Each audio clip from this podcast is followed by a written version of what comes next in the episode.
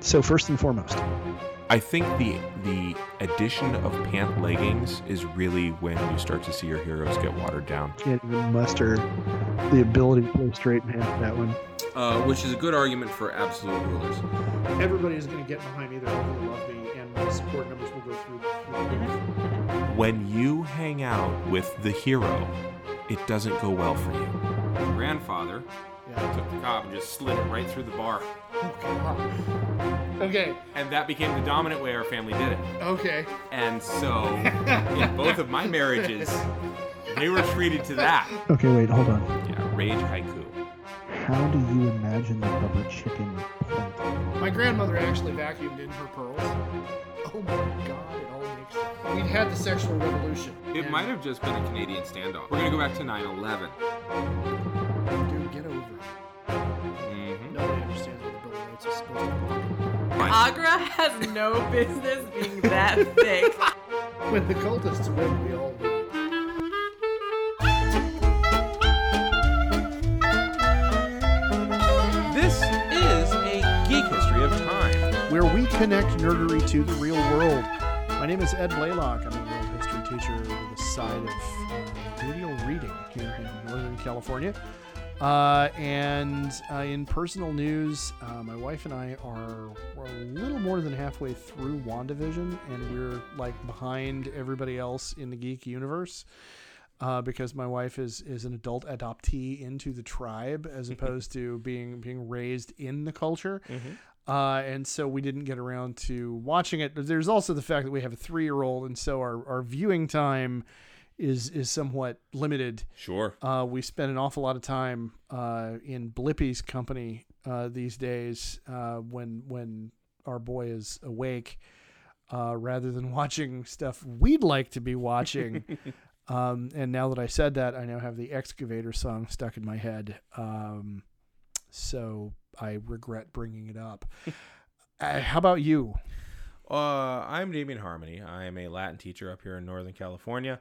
Uh, I let's see. As a personal note, I don't have much except that um, my daughter, I t- I showed my children Watership Down, and my Okay. daughter did a deep dive down the rabbit hole, as it were, But um, tss. okay, uh, on European rabbits to write up their culture.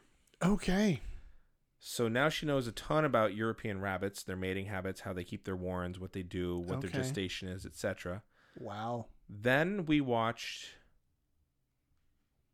White Fang because my son Okay. really likes White Fang. Okay, And then she did another deep dive on dogs. okay.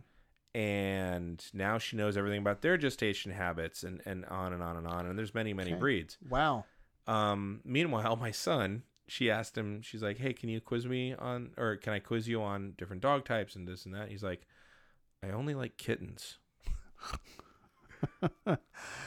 Ah. That boy really loves kittens. They are Yeah. his favorite animal. And, and he will tell you everything about them if you ask him. Well, yeah. Um, but you know, Just like it- my son will tell you everything you ever wanted to know about Pachycephalosaurus yep, or um oh no. Archaeopteryx, Armored no, the Oh, armored armored Ankylosaurus? Ankylosaurus, thank Yep, you. sure. I, I mm. So yeah. Yeah. Uh but yeah, no, when they Okay. when they when they get you gotta start getting him fixed to on watch. something, you know. Start getting him to watch Dino Saucers. Okay. It is a fun little cartoon, Okay. and they they're dinosaurs that came from space. Okay. I'll I'll look it up Yeah, and we'll you- have to yeah. All right. Uh, you know- Anything, anything, anything to supplant Blippy. now, uh, please dear god please I know I've showed them comedies recently, but I can't remember for the life of me what comedies I've showed them. Um, but there is some stuff that was really, really abstract that they both really, really liked. But now I'll get to that Okay. in the next episode or so. yeah Um, I there was one other thing I was gonna say about uh, what my son uh, does vis-a-vis the uh, kittens the kittens or the dogs, but darned if I can forget it. So okay oh well.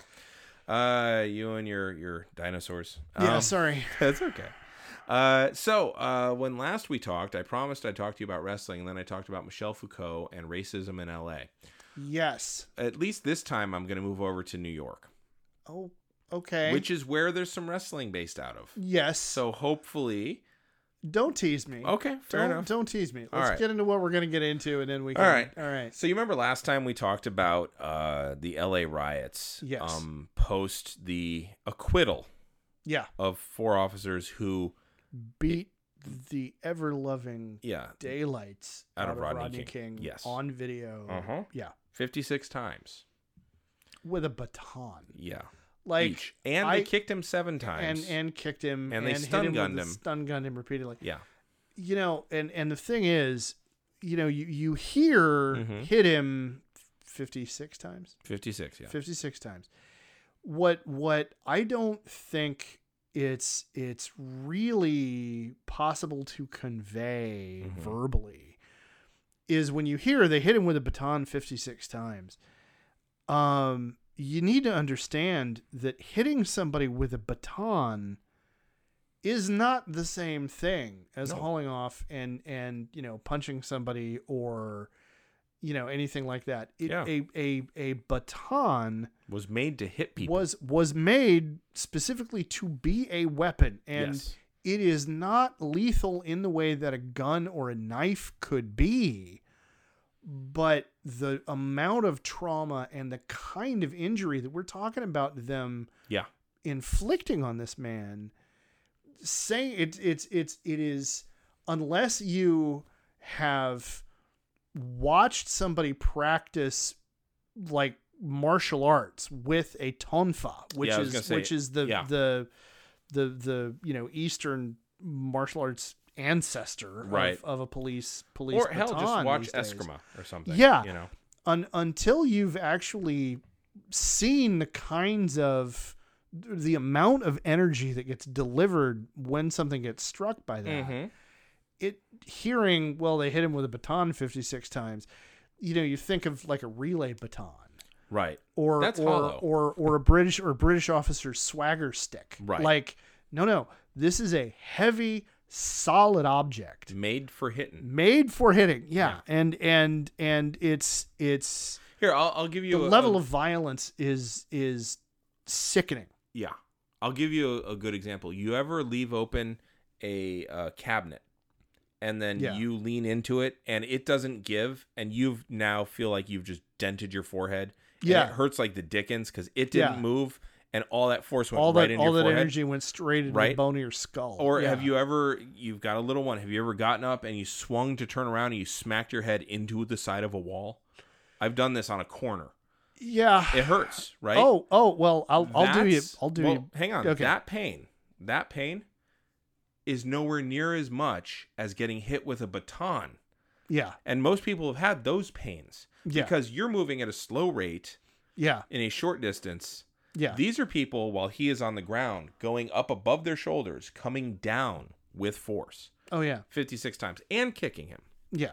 So, yeah, It's it's, it's, awful. stomach churning. Yeah. yeah, so, on the other side of the country, yeah. in September of 1992, Okay. okay, so that was April. Yeah, Now let's one, two, skip a few. Now it's in September. yeah, Just a couple of months before the election between Clinton, Bush, and Perot, yeah. the Patrolmen's Benevolent Association demonstrated in protest of David Dinkins, David Dinkins, black mayor, Right. first black mayor of New York, I believe, Okay. I think so. uh, and then mayor of New York. Uh, David Dinkins is then mayor of New York, uh, who would be up for reelection in the following year. His effort at making an all civilian police misconduct review board. Right. So they took to the streets to protest an all civilian police misconduct review board. Now, you pointed out last time that police are also civilians, Yeah. but this is an all non police, Yeah. And Okay. all and all private citizen. yes, misconduct review board. Not a sentencing body, not a jurisdictional body, not a. No, this is a misconduct review. So if you've been charged with misconduct, Then you go to this review board, and these people review the charges and determine some things, right? Yeah. Okay, so Dinkins was New York's first black mayor. He had beaten out the establishment Democrat Ed Koch, Yes. um, and he held off Rudy Giuliani to win the mayorship in 1990. Yeah. Now, what I, I find interesting is that Dinkins beat out the establishment Democrat Ed Koch. Do you remember a couple years ago when AOC beat out the uh, she primaried and beat out the establishment Repo- uh, Democrat? Yeah. So you you've you've got some people that are actually able to run to the left Yeah. uh, with some success. Yeah. California, look into it.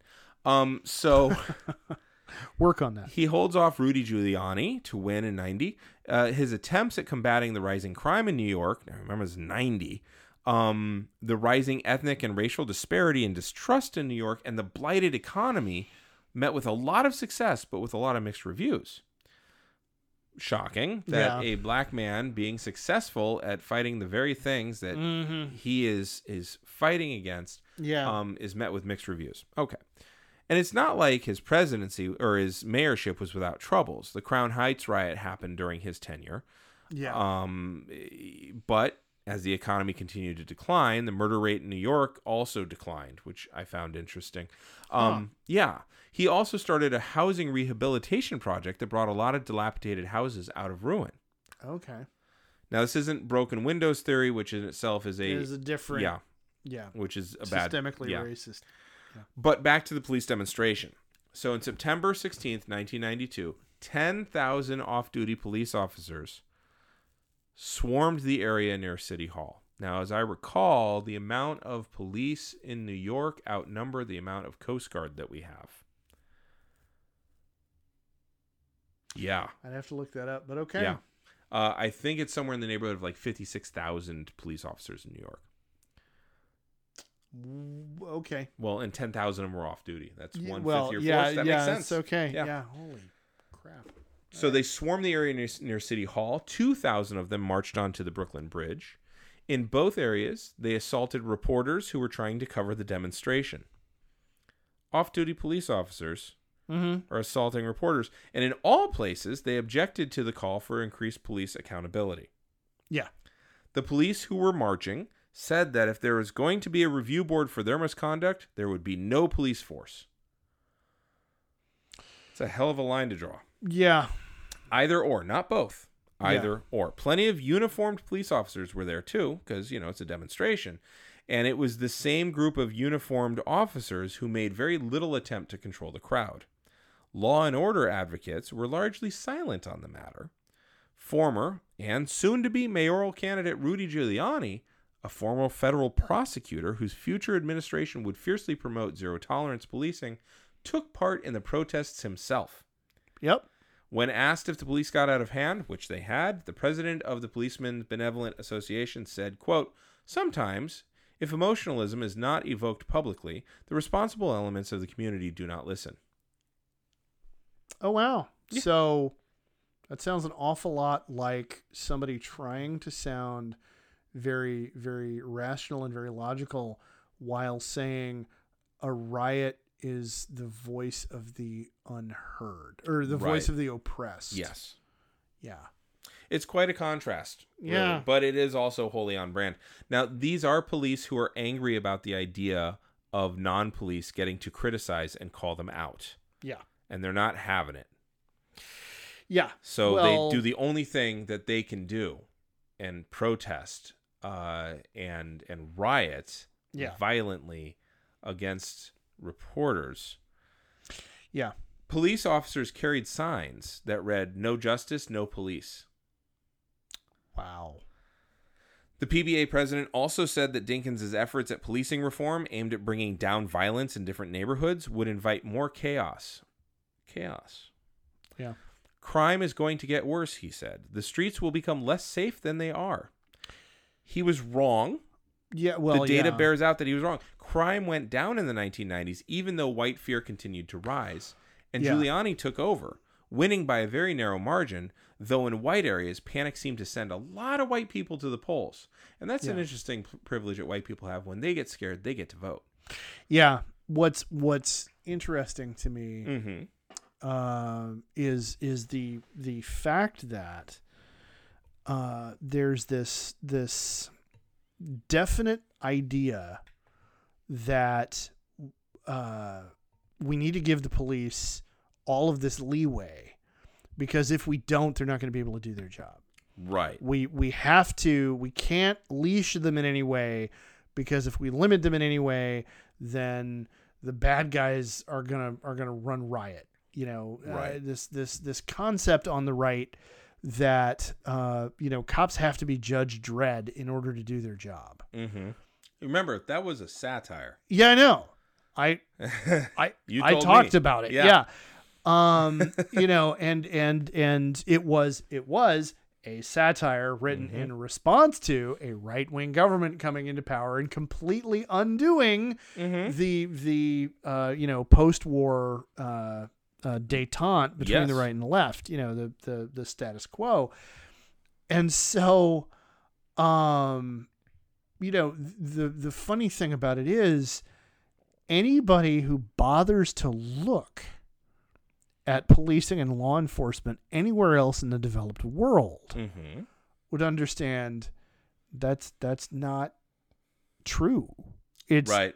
patently and demonstrably false. You could even look here in America because there are some cities that have done reports and studies and then actually did what those reports and studies told them to do and Yeah. you saw shit go down by a significant amount. Yeah, you saw Yeah. you saw the level of crime go down because Yes. communities were more comfortable going to Right. authorities and law enforcement and saying, "Hey, we need help with this thing." Yep. So it's it's this it's this knee jerk Mm-hmm. authoritarian kick. Which is here's an interesting wrinkle to that. Daryl Gates, guy from LA, Yeah, actually did advocate for that same thing. He said, "You do not get to pull people over that you suspect of being illegal." yeah, He put a stop to that. Complex dude, uh, Yeah. still a right bastard in, in too many respects for me Yeah. to have much Yeah. respect, but he did absolutely do that. He yeah. did do that. Even a stop clock is read But- twice a day. Yeah. Exactly. Exactly. So after the, dis- this demonstration, civilians reported to the local police station that they had witnessed six officers assault a man on a subway. They goaded him into producing a razor blade to defend himself because this is the subway in New York. Um, and then they swarmed him and beat the shit out of him. And during the riots, because they did turn it into riots, the uniformed police did nothing really to curb it. Hundreds were reportedly drunk in public as well, which is interesting because they would often st- uh, pull people off their own porches Yeah. um, at that time. And these were all blue lives. They all chose this profession and they were protesting non police oversight over Yeah. their misconduct, not even over their policing, Yeah. just the misconduct. These are all chosen blue lives. I would just like to point out yeah. that they're out there marching for for blue lives specifically and this Yeah. is what they do now if you just contrast that with maybe last summer and you Mhm. I, I have the numbers somewhere on my phone because i had to take a, a fellow teacher to task about saying that you know Mhm. the antifa riots and i was like no no no no Nah, Here's the I numbers, don't- honey. Yeah. um, but uh, here's an excerpt from Nat Hentoff writing for the Cato Institute. I hope I pronounced his name right. Uh, quote Reporters and innocent bystanders were violently assaulted by the mob as thousands of dollars in private property was destroyed in multiple acts of vandalism. The protesters stormed up the steps of City Hall, occupying the building. It is a weird thing that like white people like to occupy buildings a lot. They then streamed onto the Brooklyn Bridge, where they blocked traffic in both directions. Man, you, Yeah. jumping onto the cars of trapped, terrorized motorists. Many of the protesters were carrying guns and openly drinking alcohol. Yet the uniformed police present did little to stop them. Why? Because the rioters were nearly all white, off duty NYPD officers. They were participating in a Patrolmen's Benevolent Association demonstration against Mayor David Dinkins' call for a civilian compliant review board and his creation earlier that year of the Mullen Commission, formed to investigate widespread allegations of misconduct within the NYPD. In the center of that mayhem, standing on top of a car while cursing Mayor Dinkins through a bullhorn, was mayoral candidate Rudy Giuliani. Beer cans were bro- and broken beer bottles littered the streets as Mr. Giuliani led the crowd in chants. I just really like to contrast that with January 6th for a second. Well, Yeah. I can't because they're kind of the same thing. Kind of. Similar cast, too. Yeah. The New York Times reported uh, that Newsday columnist Jimmy Breslin described the racial conduct in chilling detail. Quote, The cops held up several of the most crude drawings of Dinkins, black, performing perverted sex acts, he wrote. And here was one of them calling across the top of his beer can held to his mouth. How do you like the expletive deleted N word beating you up in Crown Heights? The off duty cops were referring to a severe beating that Breslin suffered while co- covering the 1991 Crown Heights riots in Brooklyn. So they're yelling at this reporter. Wow. Breslin continues. Now others began screaming, How do you like what the expletive deleted N words did to you in Crown Heights? Now you got a expletive deleted uh, N word uh, right inside City Hall. How do you like that? A expletive deleted N word mayor. And they put it right out in the sun yesterday in front of City Hall, Breslin wrote. We have a police force that is openly racist. Wow. That's 1992. Yep. So, coast to coast, you have a Yeah. racial animus of white aggrievement underlying social unrest occurring between the traditionalists and those advocating for change Okay. Yes. during an election year. Now, much more niche. Promised I'd get to wrestling Okay. in WCW, a southern based wrestling company, but one that had access to TBS, a national cable news net- or national cable network. Yes. Ron Simmons became the first black recognized world champion in wrestling when he defeated Big Van Vader in September of 1992. All right. This was truly a big deal in wrestling. However, he wasn't actually the first. The thing is, as we've talked about, in wrestling, the world was filled with different territories. So each territory had its own world champion. And as a result, they didn't recognize each other's world championships all the time, especially the ones that existed outside of the structure of the NWA of the 1900s. Yes. Still, I'd be remiss if I didn't mention Bearcat Wright. Bearcat Wright was a babyface most places that he went, and in Indiana, he refused to wrestle for segregated crowds.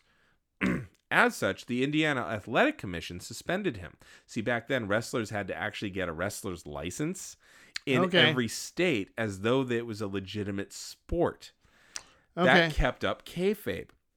Um, and you had to do this at your own cost, all to protect kayfabe. So anyway, they suspended his wrestling license in Indiana until boxing got desegregated in '61. Shortly thereafter, he defeated Killer Kowalski to become the equivalent of the world champion in Indiana. And then he went on over to LA because you leave when you're at the top of your game. So you're going to drop the belt, but then you leave, Yeah. right? Bearcat Wright defeated Classy Freddie Blassie in August I of love these 19. names. oh, in They August of don't. 63. They don't. They don't have these names anymore. Killer Kowalski. Yeah. Classy Blassie. Yeah, I mean, dude. Well, here's Yeah. some fun fun detail for you. You've heard of Triple H, right? Yeah. Okay. You've heard of China. Yeah. Okay. Um, both of them were trained by Killer Kowalski. No kidding. Yeah.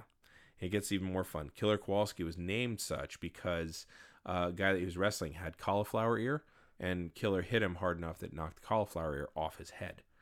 Oh wow. Yeah, because it's all calcified. So yeah, Yeah, yeah, yeah, snap yeah, yeah, off, yeah, right? Uh, Killer Kowalski also, also, all his life was a vegetarian. So, Really? weird little detail. Yeah. Okay. So anyway, but classy Freddie Blassie, the term pencil neck geek, Yeah. that's his. Really? Yes. Nice. In fact, there's a song from Dr. Demento that you, yeah. you'd mentioned yeah, Dr. Demento, yeah, yeah, I think, yeah. last time. Pence, pencil neck geek. Yep. Yeah. That was that was homage to Classy Freddie Blassie. Uh, Classy Freddie Blassie was based largely out of L.A. Um, and uh, he uh, he was he was a heel. Um, he had people who stabbed him on his way to the ring. Uh, one guy threw acid at him. Um, Wow. Oh yeah, he got heat in the best ways. Oh. when he was older, Uh, he was a manager. yeah. Okay, he managed the uh, the team of Iron Sheik and Nikolai Volkov Okay. who were the world tag team champions uh, in 1984 in okay. WWF. Yeah. Yeah. Yeah. yeah. Um, more importantly, though, he managed a guy in I think 82 or 83 named Sterling Golden. You might know Sterling Golden by his more popular name, Hulk Hogan. Oh, nice. This is All Hogan's right. second trip through the New York territory is when he became Okay. Hulk Hogan. All right. Uh, so uh, Classy Freddie Blassie managed a whole bunch of like really well-known wrestlers. He typically would manage the foreigners, you know. Yeah. So anyway, in '63 though, he was in his prime as a wrestler, and he lost to uh, Bearcat Wright.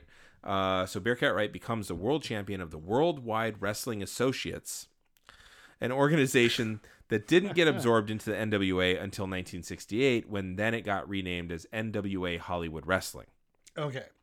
Now, uh, Bearcat Wright is one of the kinds of wrestlers that's kind of interesting. First off, he was the first black man to win a championship, uh, as far as I could figure.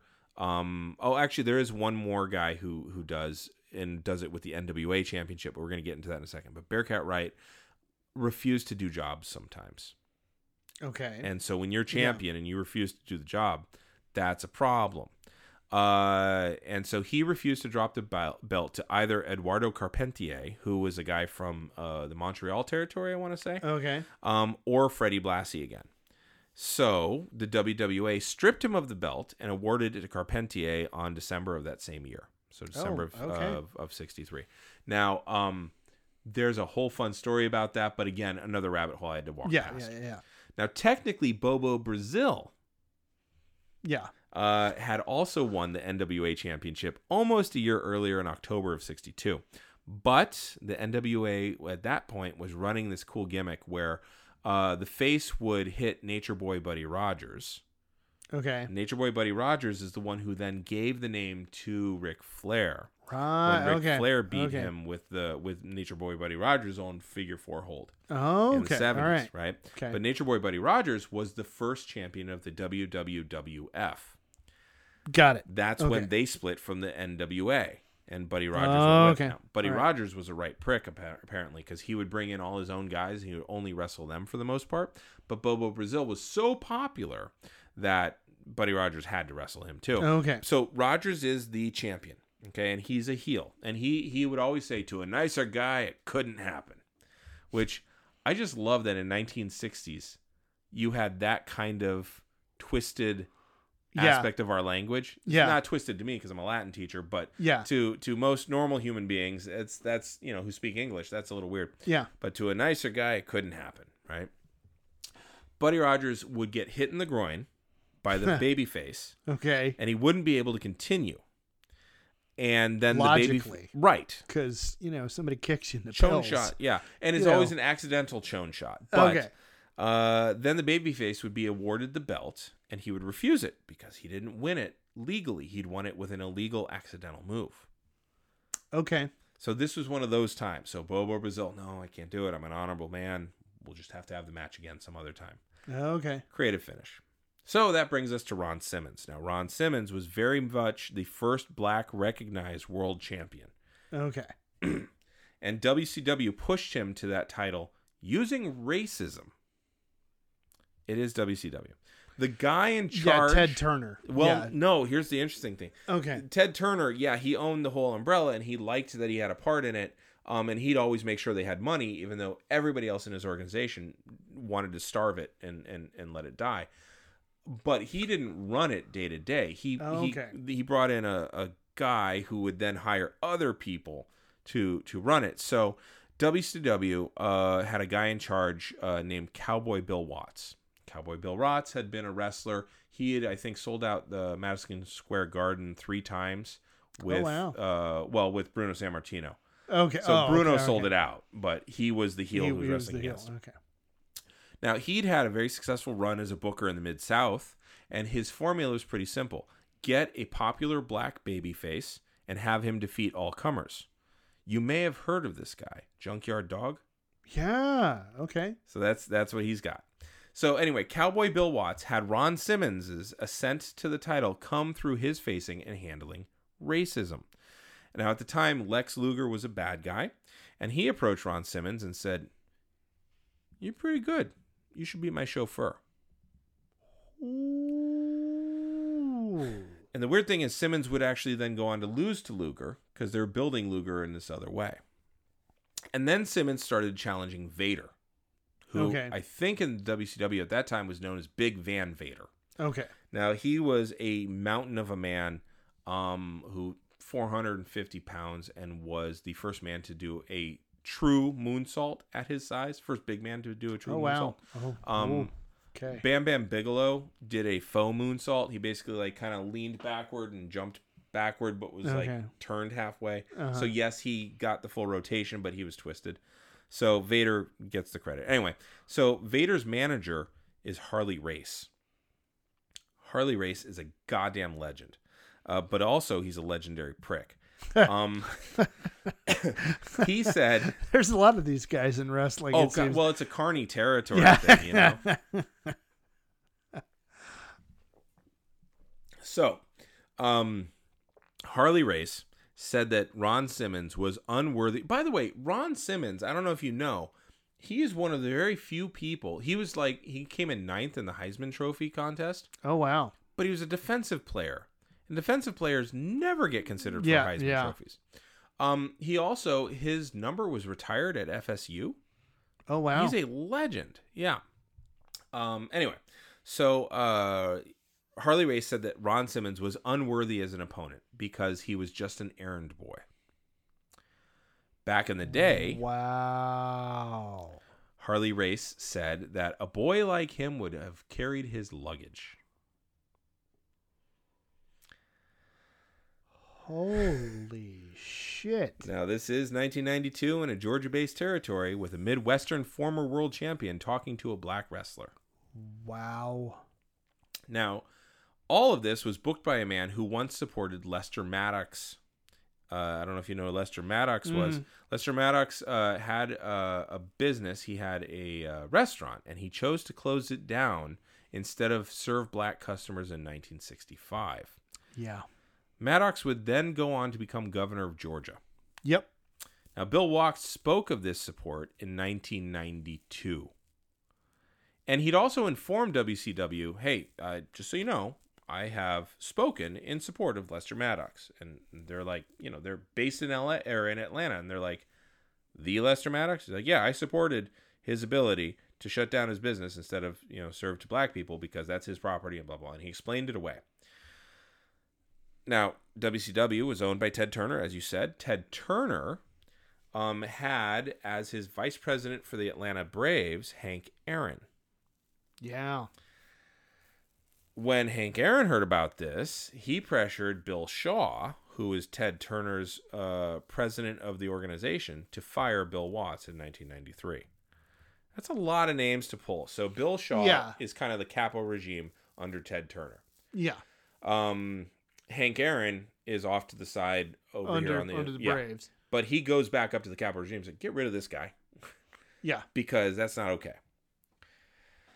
So, uh, that's 93 where Watts gets fired. But Ron Simmons beat several heel contenders to defend his belt, and eventually he would lose it back to Vader in late December 1992.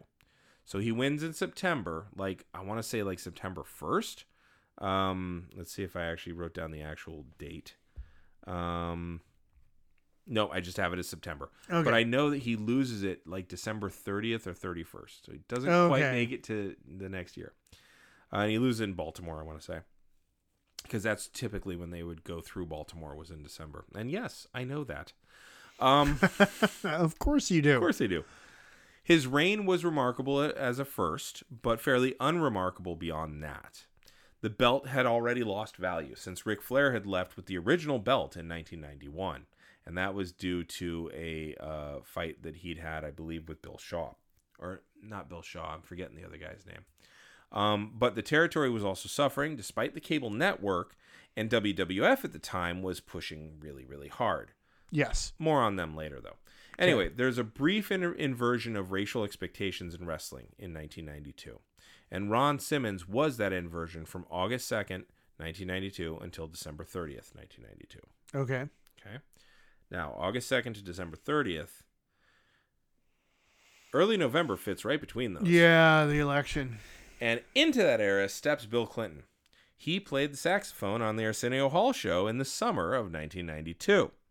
He, the first baby boomer president, defeated the incumbent George Bush. And back then, baby boomers were seen as like something hopeful. Um, That was a long time before. Okay, boomer. yeah. Yeah. Toni Morrison, a few years earlier, or a few years later, pardon me, uh, was lamenting the way that Republicans were attacking uh, Bill Clinton, and she called out that the embattled president uh, was quote White skin notwithstanding, he was, quote, our first bra- black president. Oh yeah, that was a huge, huge quote. Yeah. Now she went on, quote, blacker than any black per- actual black person who could ever be elected in our children's lifetime. She was wrong there, and I'm glad.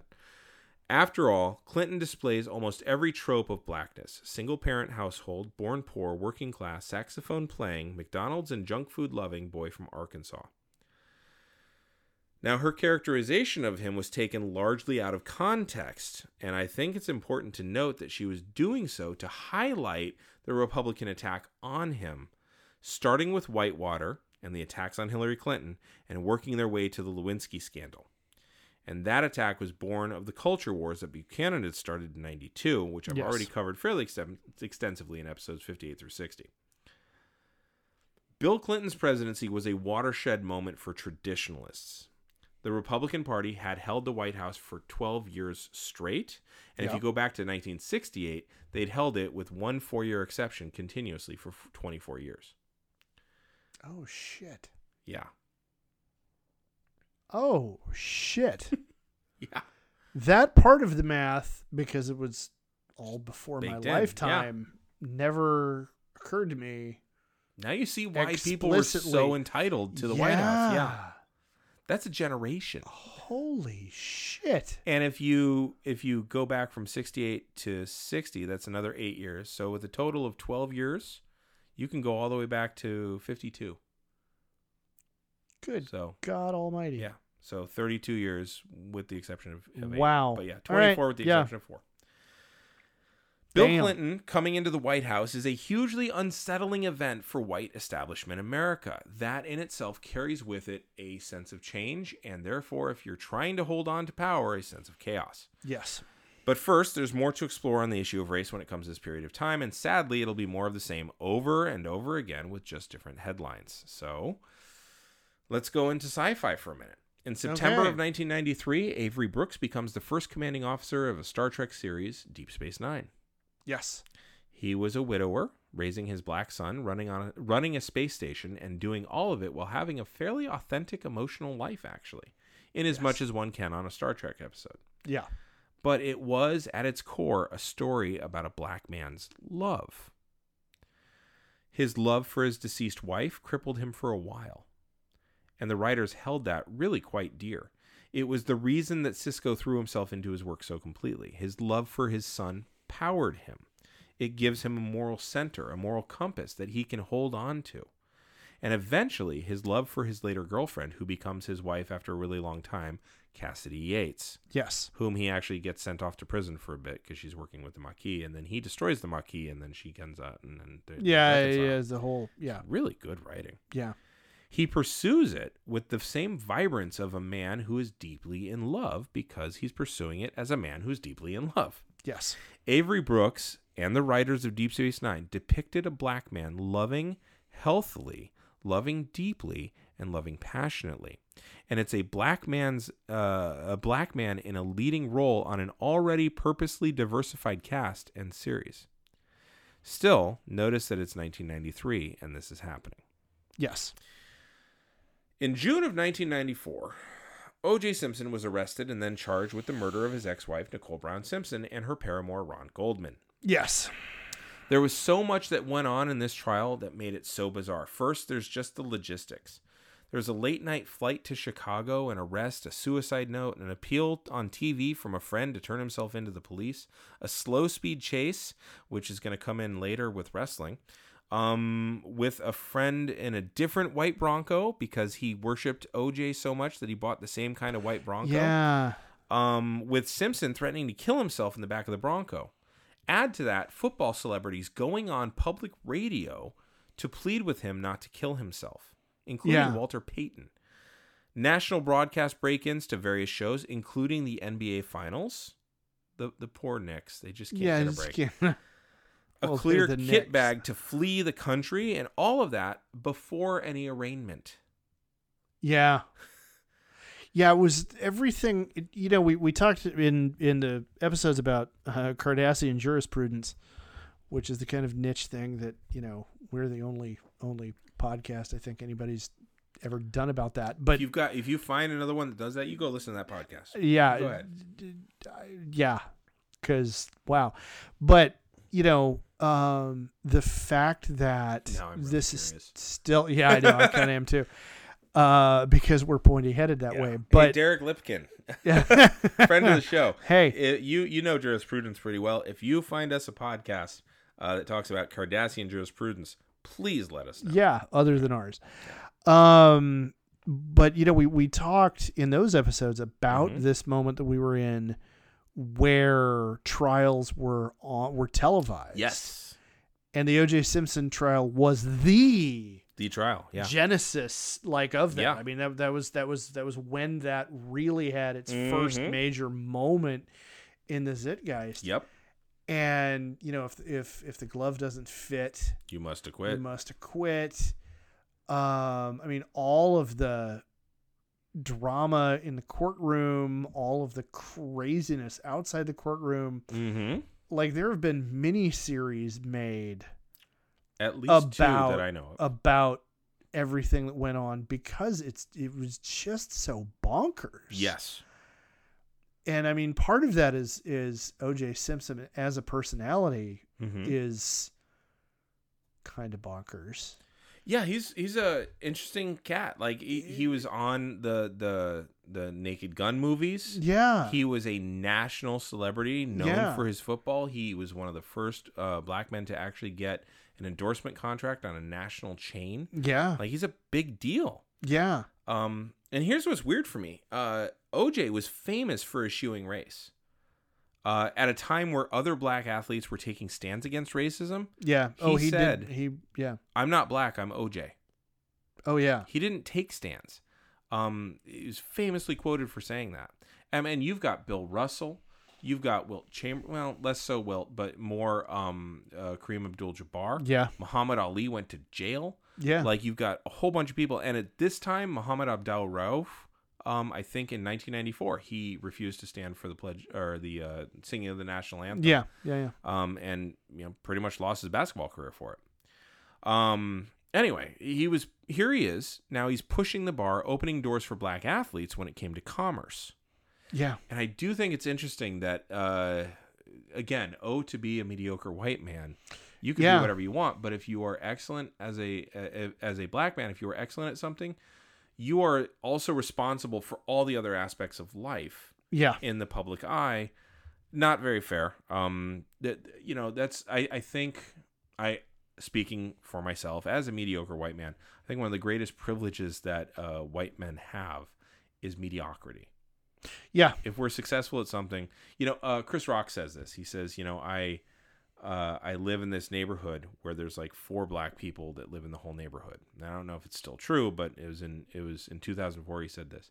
He says there's me, Missy Elliott, um, and I forget who else he names. I think there's an athlete in there, and then there's somebody else. And he says, so there's me. Okay, I'm I'm a pretty famous comedian. I do all right. Missy Elliott, amazing, amazing musical talent. Um, and he names an athlete and he names somebody else, probably another musician. He says, You know who my neighbor is? He's a fucking dentist. Like, and that's kind of the thing, you know? So Yeah. OJ is, is, is opening the door for black men uh, in terms of commerce. Like, if you don't have OJ in the 70s and early, early 80s, you don't have Jordan necessarily. Yeah.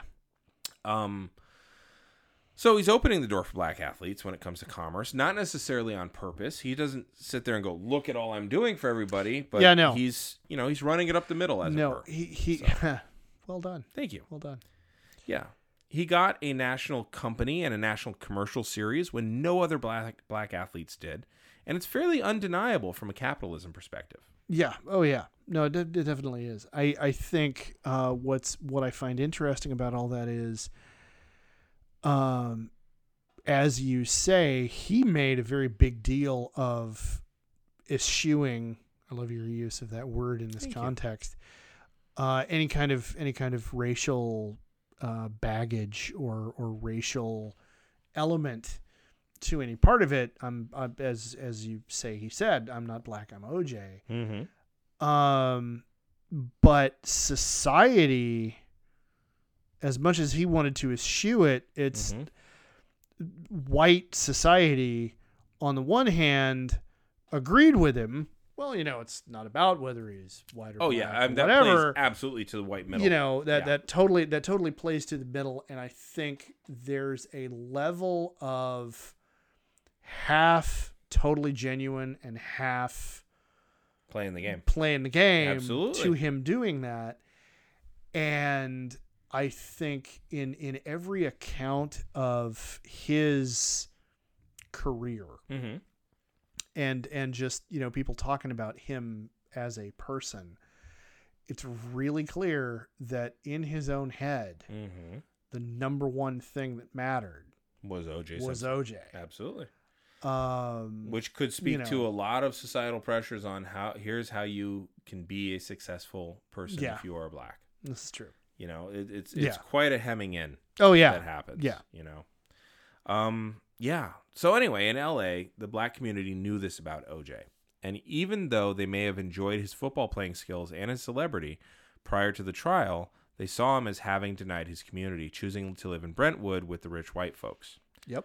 not really black. But once the trial takes place in LA, and it's pretty clear that the police also fucked up in terms of procedure, Oh, And hugely. in the public zeitgeist that they framed him, Hugely. Yeah. um, and more on that later, their history in, in LA of racism as a police department is more than enough to swing the black community in LA into supporting Simpson, despite his repeated denial of them. Oh yeah, well there was there was a there was it, it was it was an interesting kind of commentary Mm-hmm. at the time that was I mean and and I, I don't have any quotes to pull word for word, but there there was kind of this commentary about you know um at the end of the day he is one of us Yeah. in this in this way like you know we don't like him very much but at the end of the day Look you know, what they're doing look, to look, him. Look what who is look one what of they're us. doing. Yeah. Yeah, If they can do it to him, they can do it. they to can all do of it to them. the rest of us. Yeah, Yeah. yeah. So things shift because of everything I'd mentioned earlier. Latasha Harlins, Rodney King, Mark Furman, all these things happened. Chokeholds being illegal, and the police being mad about it. yeah, Uh, Daryl Gates' comments. The whole thing comes to a head in a very weird way in a trial that involved a man who'd all but actively abandoned his roots and his communities, but who couldn't escape how the white power structure still saw him. And he Yeah. was later proven to have violated Brown's and Goldman's civil rights by killing them. yeah. So, I mean, he did it. He was Yeah. found not guilty uh, in 1995 uh, at the end of the trial. Incidentally, it was October of 1995 when he was found not guilty. Did I mention that one of the jurors gave the Black Power salute to OJ after the verdict was read? That happened. Yeah. Yeah, it was it was a pretty clear case of jury nullification. Yeah, It- Um, it- you know, that's like the system we have. it was And, done- and yeah. how many how many white people got? oh, off I know. I'm for- not. yeah, I'm you yeah. know. I'm I'm just I'm just saying Oh yeah, that's you know. And and that the did thing is, happen and it's one of Yeah. those oh you know like we got one uh off finally was was kind of the was mentality was was the mentality of the from from a, celebration, yeah. from a lot of folks. I I you know, and the thing is, at the end of the last episode, I talked about you know a, a high school classmate of mine Mhm. uh, in in '95 into '96. I was still in in touch with him, and he and other people in my social circle, which was uh, as as as you talked about, you know, the, the soup you were cooking in uh, Mhm. was more of a chowder. So was mine. Um, and and you know the the idea Mhm. that that you know but he committed murder and like we you you know he did it we all know he did it how can you just let him go right the the way that wound up reinforcing mm-hmm. white uh indignance yes is really a thing yeah is is really very noticeable. You know, it was it was one more it was just, you know, one more brick in the wall mm-hmm. as it were well done of of, you know, uh to to reinforce every negative stereotype Mhm. about, you know, African American people, black people, and their relationship to law and order. And the the flip side of it, which is how many times in how many places have white people done the exact same thing Yeah. when when the victim was black or Hispanic or Asian or whatever. You know, the big difference is in a lot of places the nullification happened before there was a jury involved. Right. You know, um, you know, look at Emmett Till's killers. I was gonna say like you know, Roy Bar- Bryant called. and, yeah, uh, you know. yeah, Yeah. You that was the know. first my first go to as well. Yeah. Was like, hey, here here's two people that like You know, straight up said, Oh yeah, um, we did it. yeah. Yeah. you know Martin Luther King Jr.'s assassin. Like you know, Yeah. lo- look at look at you can't even begin to talk about the number of cases. Mm-hmm. And on a on a moral level, it's abhorrent. Yes, it is. On a on a strictly political race relations, let's let's look at how the system is working level. Yeah. it's it's it's it's it's a bit You- more you- like you've you- you created- need- e- you need to rec- you need to recognize how we got here Yeah, you've created a Like- system wherein pointing out that he got off is not an immediate like, oh my god, that's awful. It's like, yeah, but like Yeah. you create a system where yeah, but is is the norm. Like Yeah. that's Yeah. yeah Um, I would point out, by the way, uh, that James Earl Ray did get uh, arrested and tried, and he he did Yeah. get convicted. So he he did serve this is time. this is true yes Jamie. but you're 100 percent right about uh, Roy Bryant and Yeah. his brother-in-law, whose name I forget. yeah Uh, but the mood in L.A., like I was saying after the trial, was uh, especially in the black community, uh, celebratory as hell. Yeah. Uh, there was a reported feeling of we finally got a win.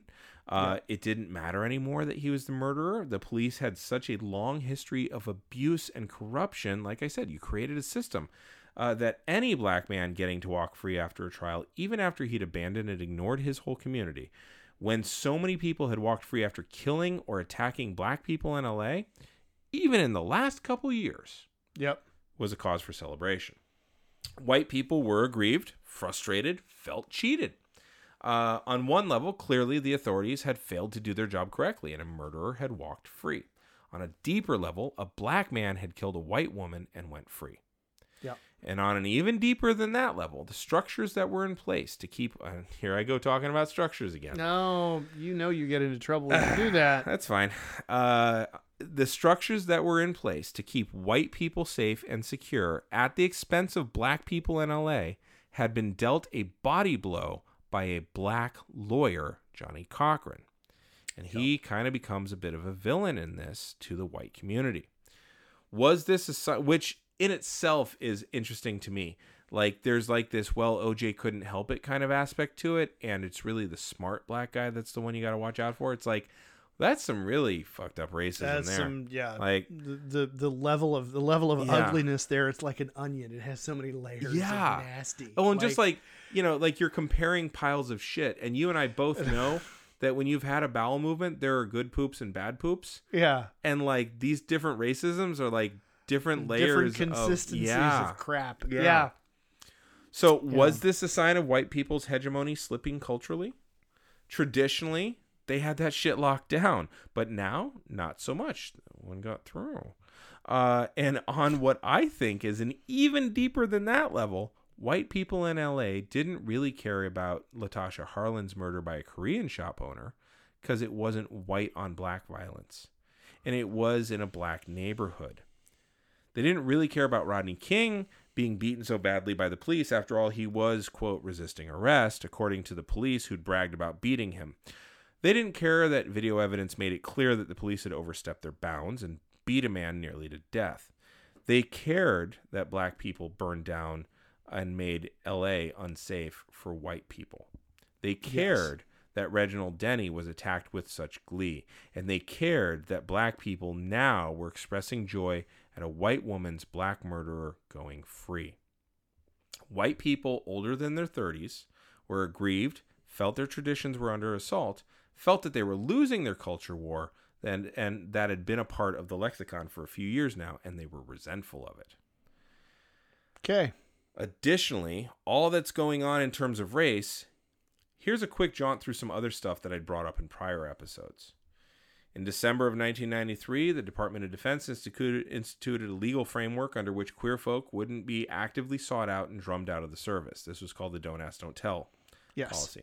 The thing to keep in mind here was that it came after a study that determined there was no harm to gay and lesbian service members in the armed forces. And it was a huge step forward at the time. I love that we can actually look back at it as a regressive garbage. Yeah. But that shows how far we've come. And because when it came out, there were episodes about it in all sorts of primetime TV, and it was Yeah. seen as a big move forward. In 1995, Shannon Faulkner became the first woman to enroll in the Citadel, formerly All Boys Military Academy. I talked about that much more in other episodes. In 96, you've got U.S. versus Virginia, determined that any school getting any federal funding had to abide by the protections of the federal law, which means that banning women from attendance is illegal and grounds for being shut down. In 1997, Ellen featured an episode where the titular character, Ellen, came out as gay on TV. The next year, Will and Grace came onto the networks featuring a main character who was gay. Now, he was acceptably gay because he was still very much othered, but he was gay. Uh, neither of these was the first gay character on TV, however. Do you know who that was? Not off the top of my head, I do not. Billy Crystal in Soap. Right. He wasn't a main character. Ah. but he wasn't just a gay punchline either. And still, these two shows really moved the needle in Yeah. terms of representation. Yeah. You know, and a few years later, you Can't had Bosom believe I'd Buddies forgot- where I they're ca- pretending, you know, Yeah. and you had Jack Tripper pretending to be you know. Pretending. Yeah. I cannot believe that I forgot about Billy Crystal and soap. I I am still waiting for someone to put soap on a streaming service so that I, oh can- my god. yeah. I'm invisible. that Here are the so and so's, and here are the The so and so-and-sos. so's. I forget their names yeah. because I was significantly younger when watching it than you are. Fuck you. In 1994, as I detailed in episodes 56 through uh, 58 through 60, NAFTA changed the way America did business with its neighbors, and in a lot of really important ways, and was seen as a defining objection-worthy issue at the time.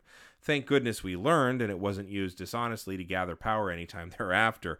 And thank goodness it didn't feed a dragon of untruth and a narrative of isolation later. We are way too smart for that. Indeed. Okay, so there's this wobbling of the culture. Okay, you've Yeah, yeah, got racial unrest. You've got just like the, the structure that's in place is being shown to be uh, so much Deeply flawed. balsa wood. Yeah. Yeah. Um, and all the stuff having to do with gender is, Yeah. and sexuality. Sexuality. Yeah. All of these things. So, you know, and so of course they're really upset when another white man becomes president. Look what's happening. yeah. The So there's wrong The, the wrong, wrong, white man. kind Right. of white guy. Yes. So there's a serious wobbling. And the funny thing is, he is everything that they pretend to love, too. We're out here for the common man. He was the common man. You know, at that time, I'm going to say the Republican establishment had not started claiming to be for the common man. Okay, fair enough. Fair enough. That that level of bullshit false populism Yeah, it comes around is, in 2000. is is a yeah. product is a product of of Bush 2. That's a reaction to the Clinton thing, actually. It, oh, yeah, it- we yeah, need to, oh, we need oh, to yeah. seize that oh, back. Yeah, no, we need, you're we, right. need, we need to get the Bubba vote. yeah. You know, and Yeah, that's, that's a and good that's and that's you know, uh, who who who would you rather have a beer with? Yeah. We're not picking a drinking buddy. We're picking Somebody who won't Mm, the send chief our executive relatives of our to die. government. Yeah. Yeah, So there's a big time wobbling in the culture. The youth culture is defining itself more and more separately from the dominant culture as well. Yeah. Not just I'm going to go out and have fun, but don't worry, I'm going to come back and get a job and work just like dad did. Um, now, in itself, it is unsteadily transitioning. The dominant culture is unsteadily transitioning from the war babies, the silent generation, Yeah, to yeah. the baby boomers. Things are also changing faster than they had previously and in harder to see ways, given computerization and telecommunications specifically. What's pretty cutting edge in 1995 will be a fading memory in 2005. yes. But what was cutting edge in 1995 had clear antecedents in 85. Oh yeah, So that 10 year gap, you had CDs and you still had CDs. The next 10 years, CDs are gone, daddy, gone yeah.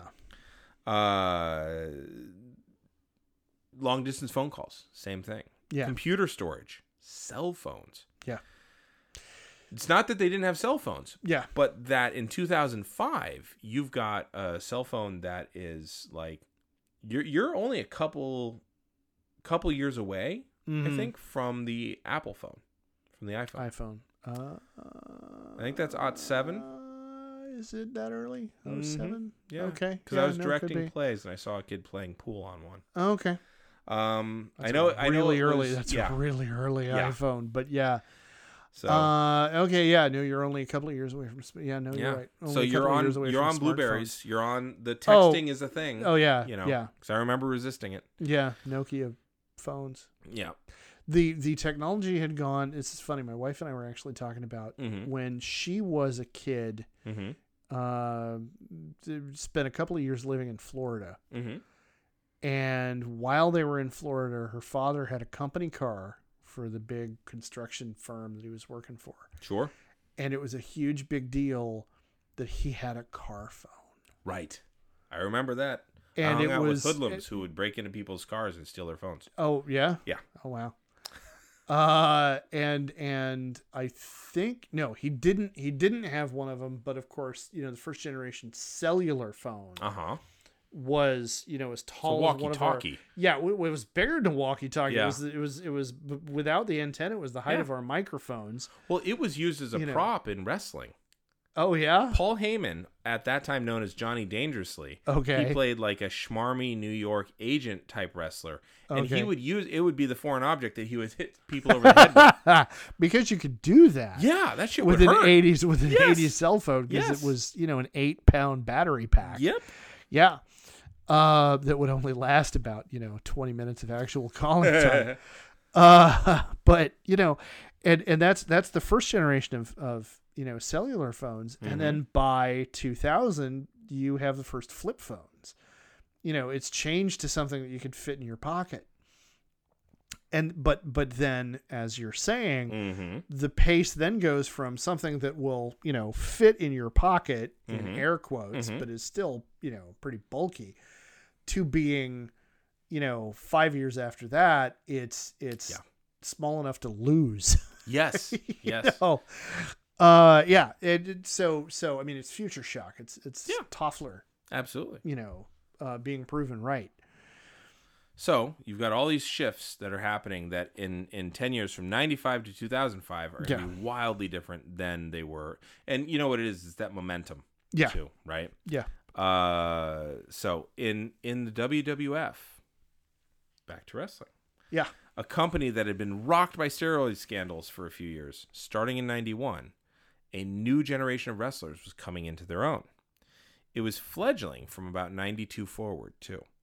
Some of this had to do with the economic recession felt worldwide, a largely neoliberal capitalist trickle down effort that had depressed wages, curtailed production, and cut services within austerity programs that just helped uh, to help keep things afloat. Since the top tax rate in the U.S. had dropped from 70% uh, at the top rate to just 28% at the top rate in the Yeah. 1980s. Uh, this meant fewer folks coming to see wrestling. Yeah. By 1993, WWF looked vastly different than how it had looked five years earlier 88 to 93. okay In 88, that's WrestleMania 4. That's Hulk Hogan losing on Saturday night's main event to Andre the Giant, having two referees who are actual twins. That was a thing that happened. okay Um, five years later, it's 1993. Hulk Hogan's not even in the. Uh, I'm pretty sure he's not even in the uh, organization anymore. no Uh, if he is, he's come back. I think he comes back in 94, though. But by 93, it looks really, really different. Wrestlers were far smaller. Some of this has to do with the steroid scandal. yeah I Uh, would tend but to do also, that. Mick, Vince McMahon had publicly, in the trial where he was indicted, uh, admitted again in public to kayfabe.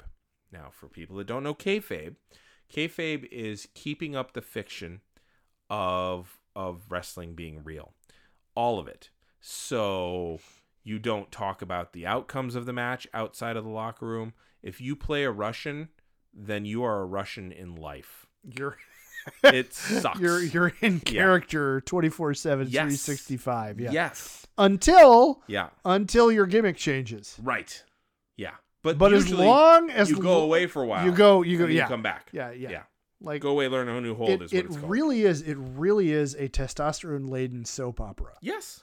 because that's exactly how Mhm. like Testosterone and baby oil. it, it-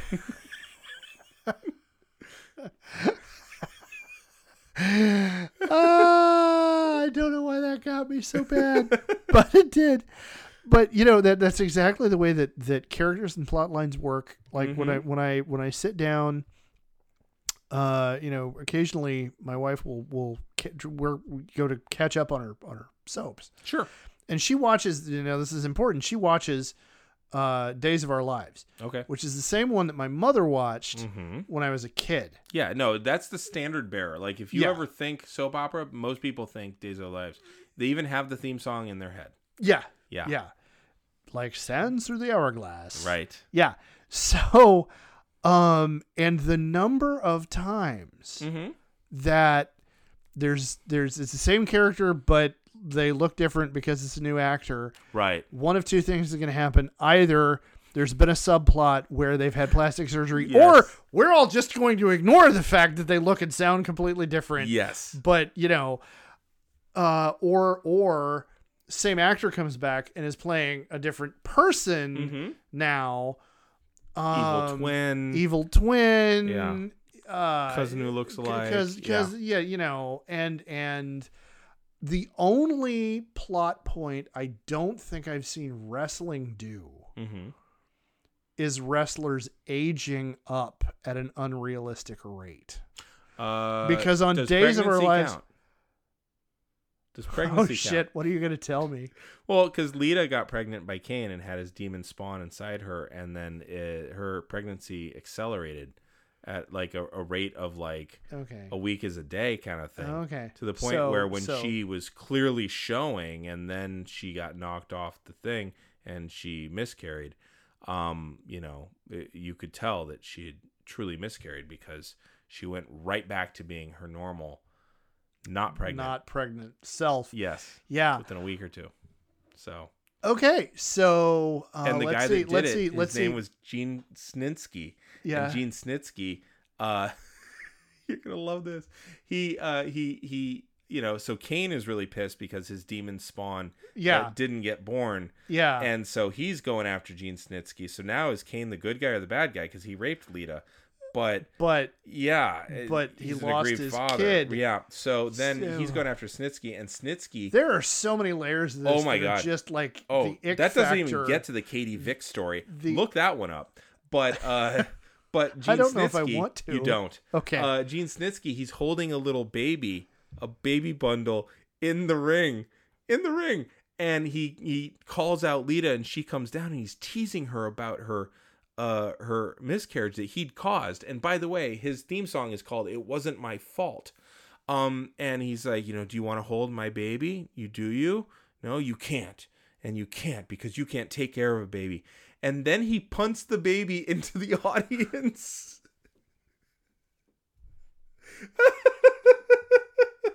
and that wasn't the worst thing That that, was they'd done. holy shit. okay, so miscarriage is a plot point. oh, several. I mentioned Rape another is a one in plot point. here. Yes. Um, and punting a baby. Yeah. Oh, necrophilia is too. Mother, mother, pus bucket.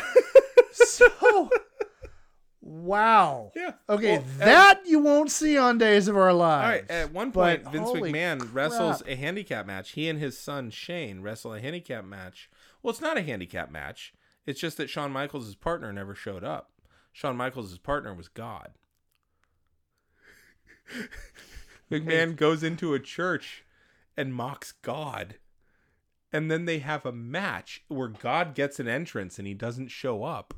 And so Shawn has to fight alone against Vince and his son. But, but, okay, do they actually go full Beckett and like he he loses because God like truly didn't show up, or No, no do they he go wins. American Evangelical? Oh yeah, yeah, yeah, God actually Option B. showed up. yeah, Yeah, okay, No, 'cause God I was- doesn't show up. Sean is just able through his faith to persevere and win. Okay. So yeah, All right. God doesn't need to show up. Oh, okay. God Yeah. is not mocked. Right. Yeah. Okay. Yeah. All right. Right. So- Okay. So silly Catholic. of Yeah. me, Right. Okay. I'm thinking. I'm thinking Legend of Roland. Right. No, okay. no, no. Sorry. yeah. Wrong paradigm. So anyway, Wow. so what you got on Days of Your Life? So much ick. Yeah. Going on there. Yep. I. You know. So- Wow. Yeah. All right. Yeah. So yeah, but anyway, yeah. No, it's it's it's a soap opera. Yeah. It is. It is. Oh, so it in is wrestling, wrestling when you go murder away. murder gymnastics. Yeah. Yeah. Yeah. When when you go Which I haven't referred to it as, Oh. I- even though I and you need said to, I was yeah. going to. Yeah. Yeah. Yeah. But in- Starting in wrestling, you spangly, spangly murder gymnastics. In wrestling, for instance, uh, there was a guy named uh, Barry Darso who was uh, Crusher Khrushchev, I want to say, in WCW, and he was an American who had like fallen in with the Russians in the early 1980s, Uh huh. and he was the only Russian that could speak English. Okay. Right. Uh, well, then he goes to WWF and becomes Smash of the uh, Okay. of Demolition. Okay. Well, yeah. Yeah. once Demolition disbands, he becomes the Repo Man. Okay. Yeah, and then when he goes back to WCW, he becomes the Blacktop Bully, which is basically a truck driver. All right. Yeah, it's it's yeah. Same dude. Yep, same Not guy. Mm. rushed anymore. Nope. And like. Okay. So, like I said, they look really, really different, right? Yeah, Um, yeah, yeah. Now, the first time that he admitted to kayfabe was actually in 1989 because he said, "Why are we giving all this money to the athletic commissions when we're not athletics? like we're not actual contests." So in Jersey, Mm, he Uh, he went on record as saying it's kayfabe, y'all. Like, so he broke kayfabe. Vince McMahon did. Vince McMahon broke kayfabe in 1989 in New Jersey. Well, because that's where the money was. Yes. I just want to bring that out because in in a few episodes, let's see, we're on page what 13 out of 31. Um in 7 episodes, uh uh it's going to come back. Oh, Uh, But now God. All in, right. in the trial in 1984, McMahon leans in hard on the idea that wrestling was sports entertainment and not a real contest. Yeah. Therefore, steroids, who cares? Um, and also, I didn't give them out. It's nice double denial there. Now, the main wrestlers at that time were Shawn Michaels, Razor Ramon, Diesel, and I mentioned those two real quick because at one point after they'd left, the WWF was like, "Well, we still own those names," and then they put two other wrestlers into those roles. Oh. Yeah. Hey. Yeah, Days of our lives all over again. Yes. All right. including one of them, the fake Diesel, Yeah. would later go on to become Kane. Oh no shit. Yeah, and people would hold up signs every once in a while. Kane runs on fake Diesel power. It's kind of funny. Oh. Oh. oh. Ooh. Yeah, wrestling fans they they can be smart.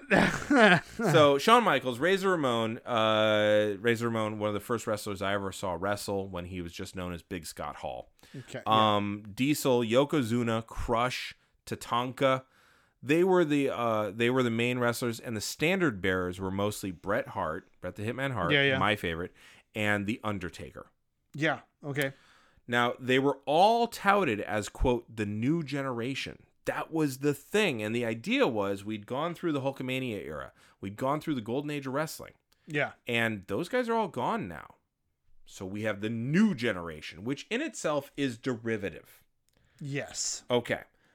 Postmodernism at its finest. Yeah. Um, it was an attempt to distance and distinguish the WWF from the WCW at the time because WCW had now raided a lot of their bigger names and older talents. Right. Yeah. which, Yeah. Which is interesting. Including. Mhm. Hulk Hogan. Hogan. Yeah.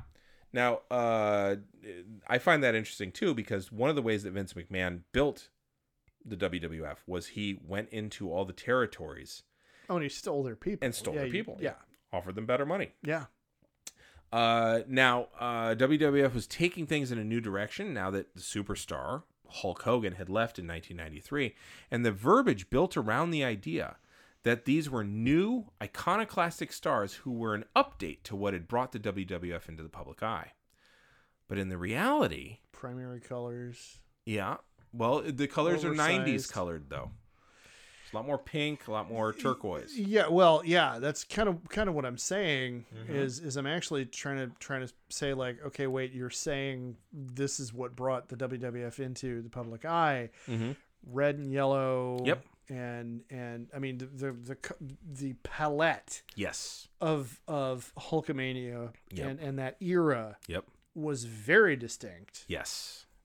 And then the palette of the 90s was we're going to introduce a lot more secondary Mm-hmm. and and I'm gonna go on out on a limb and use the word tertiary colors. Yes. like you know, um, and the whole '90s aesthetic was bonkers. It's back. God help us. It's back with a new flair, though. Just like when we were kids, the 70s aesthetic was back um, with a new flair. Yeah, And then, you know, kids these days are. are yeah, are all the right. same yeah, thing. yeah. No, So- I know it's all cyclical, but God Almighty. Now, in reality, they're a step backward, I think, um, because Bret Hart was a standard bearer in so many ways for the WWF, but he was also, so he's the new generation, right? Yeah. But he'd been around since uh, WrestleMania 2, Okay. but he'd been under and mid card. Yeah. know? Um, but he was a Canadian legacy. He was a second generation star uh, who'd focused on technique and older storytelling conventions in the ring. Yeah. He may have been the next generation to make it big, but by no means was he a new type of wrestler. And because he was their main babyface, it shifted to wrestling. Technical traditional wrestling became more popular again. Now I think this is Okay. this is really So important. shooting rather than Yeah. Uh, and this is probably important because of the steroid scandals. So, look, we have people with tremendous athleticism and skill, and they're smaller. Bret Hart was only six foot one, six foot two. I know. Uh, and, uh, you know, he was 234 pounds. Okay. You know, Wow. Hulk Hogan was 303 pounds, and he was six foot eight, six foot nine. I had forgotten he was actually that fucking huge. Yeah. Well, uh, he's had so many surgeries that I think he's around six foot four now. Okay. Yeah. But Well, you know, Uh, all, and all you those always add a injuries couple can inches. do that too. Yeah, well, especially when your main move is falling on your ass every night. Mm-hmm. Uh, that actually, you know. will compress your Apparently. spine. Um, so yeah, he was their main babyface. Um, traditional wrestling, technical wrestling becomes more popular again. He tells amazing stories. Again, he is one of my fa- he is my favorite. During the golden era, the Hogan era, wrestling was largely about just the larger than life personalities, brawling and selling in the ring and and having personal problems. Um, big men are making big moves for short matches in the 80s Okay. hugely successful model that popularized wrestling to a level it hadn't seen before because it doesn't take much thinking to see what's going on in that ring. Yeah. Okay. Now there were big personalities who could go and they could tell longer stories in the ring and they're really performing at a higher level. But it wasn't new, it was a return to the traditional methods of wrestling, just with 90s colors. Yeah. All right. Now, WCW, for all the talent rating that it did, and despite it being a Southern company, uh, which meant telling different stories, Yeah. was also trying to nationalize. And in the process, they tried and mostly failed to copy what WWF was doing. You'll like this. You remember the Ultimate Warrior? Yeah. WWF made him an icon, short lived one, but an icon. Yeah. WCW, the Renegade. You ever hear of him? No. Exactly.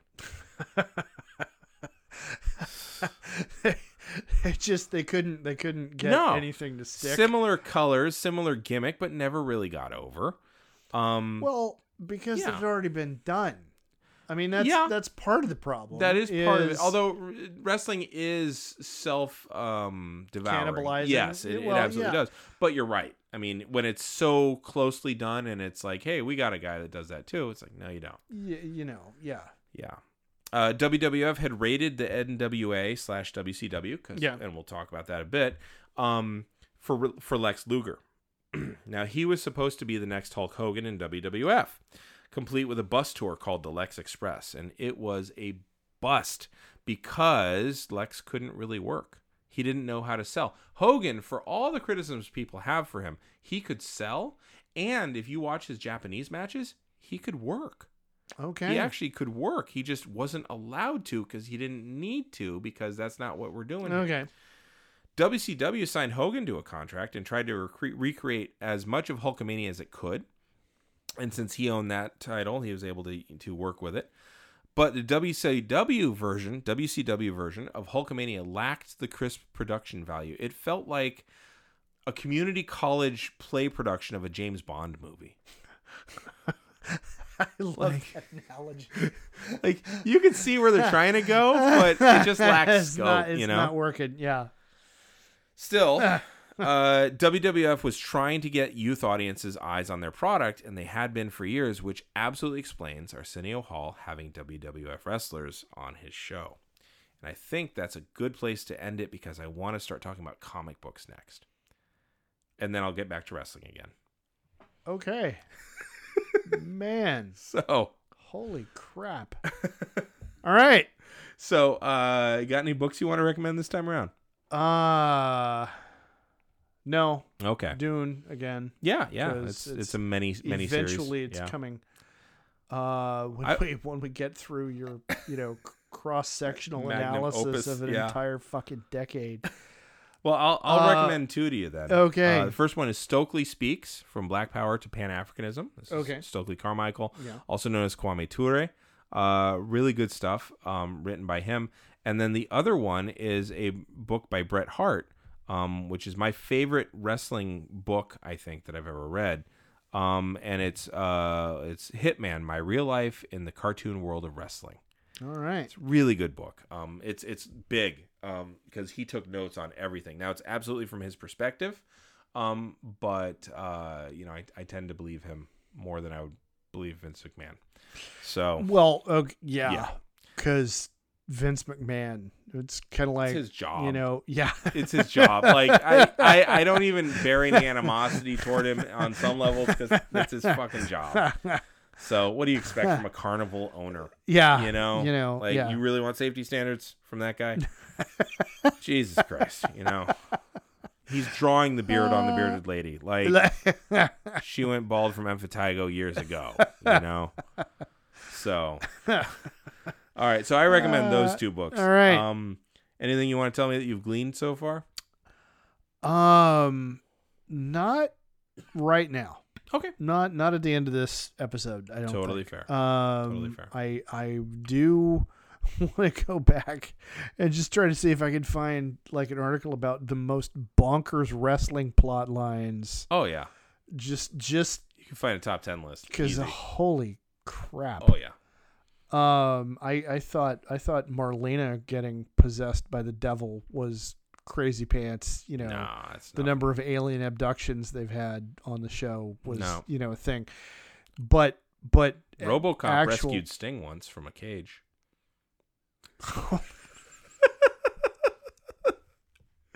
Yeah. good night folks Yeah. we're like i don't know Yeah. i don't know where do i take that Oh. like holy shit Yeah. all right so yeah Well, where uh, can people find you on the social Sparkly medias? Murder Gymnastics.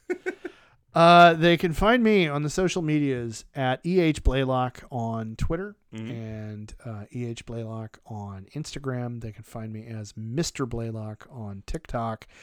Where can they find you? Oh, you can find me at Duh Harmony on Twitter and Instagram. You can also find me on twitch.tv forward slash capital puns every Tuesday night, either playing uh, games with my pun fellows or uh, putting on a pun tournament. There we go. Um, you can also find me on twitch.tv forward slash iMac puns with my partner uh, Ian McDonald talking about Marvel Strike Force. Okay. Um, you can also find me. No, that would be advertising this podcast.